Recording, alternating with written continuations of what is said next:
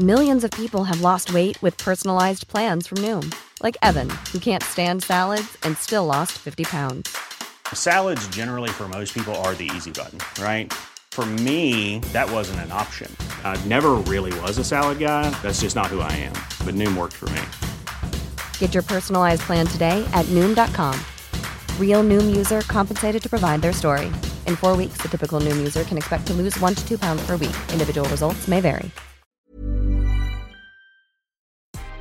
Good afternoon. This is Brooke Howard with the Daily Beast. It's Wednesday, March 31st, and these are the top stories the Cheat Sheet team is watching right now. Gen Z, here's some good news for you. There's reportedly a coronavirus vaccine that is 100% effective in preventing COVID 19 infections in young people. According to newly released data, the Pfizer BioNTech vaccine is supposed to work for kids between the ages of 12 and 15 years old. BioNTech CEO said, quote, the initial results we have seen in the adolescent studies suggest that children are particularly well protected by vaccination. The data will be submitted to the FDA for emergency use authorization for people under 16 years of age. Every year, the U.S. State Department releases a survey of global human rights. However, since 2016, it no longer included its section on global reproductive rights abuses. Apparently, the Trump administration ended that yearly investigation. On Tuesday, Biden's Secretary of State Antony Blinken declared that women's access to contraceptives and reproductive care will again be monitored by the U.S. Blinken also reportedly announced that he had disbanded an advisory committee set up by his predecessor, Mike Pompeo, to prioritize religious liberties over other freedoms. Blinken commented, quote, There's no hierarchy that makes some rights more important than others.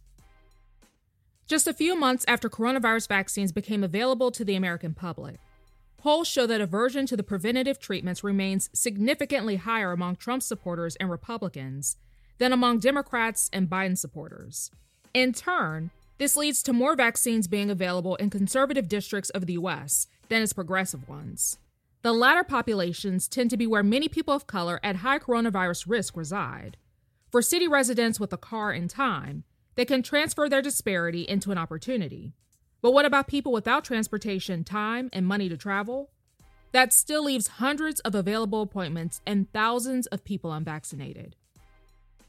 Over the past year, British Prime Minister Boris Johnson had an investigation conducted on racism in the UK. On Wednesday, the report was released and said it found no evidence that institutional racism still exists and that the slave trade was actually beneficial. Oh, give me a break. The report goes on to praise Britain's race relations as, quote, a model for other white majority countries. Who wrote this foolishness? Looks like recreational marijuana is coming to New York. The state Senate and Assembly voted to approve the legislation late on Monday, and Governor Andrew Cuomo has confirmed that he will sign the bill into law.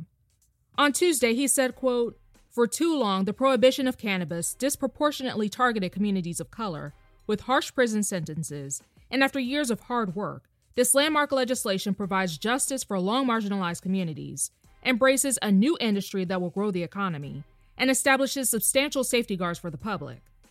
The new law will also expunge the records of people previously convicted of possessing an amount of marijuana, which is now under the legal limit. Okay, this is progress, but it still does not erase the years of discrimination that these people have faced.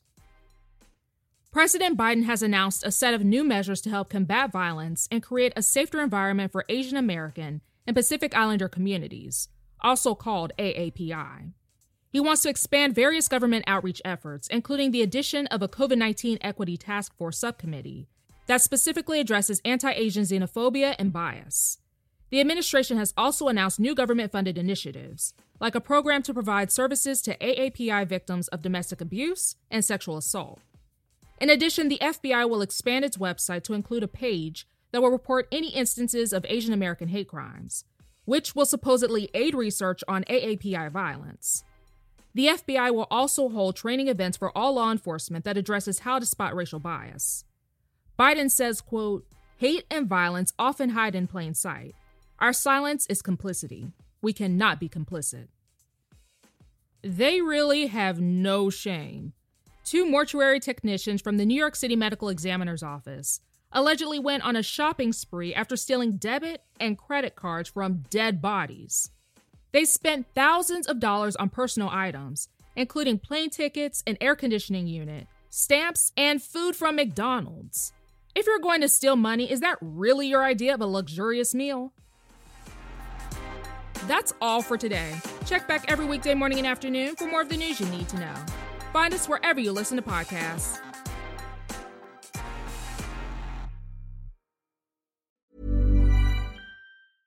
Imagine the softest sheets you've ever felt. Now imagine them getting even softer over time. That's what you'll feel with Boll and Branch's organic cotton sheets. In a recent customer survey, 96% replied that Bowl and Branch sheets get softer with every wash. Start getting your best night's sleep in these sheets that get softer and softer for years to come. Try their sheets with a 30-night guarantee. Plus, get 15% off your first order at bollandbranch.com. Code BUTTERY. Exclusions apply. See site for details.